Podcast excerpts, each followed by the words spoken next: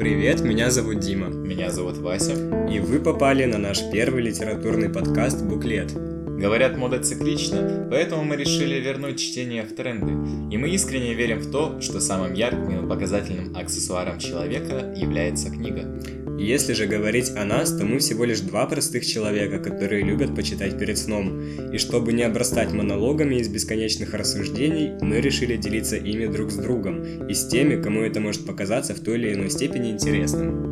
Здесь каждые две недели мы будем встречаться за чашкой чая и говорить о наших любимых книгах, разбирать их сюжеты и поведение персонажей.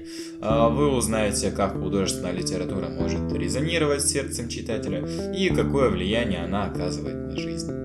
Вас ждут интересные факты, забавные истории и множество новых имен, которые ранее были для вас незнакомы. С нетерпением будем ждать вас на первом развороте нашего буклета.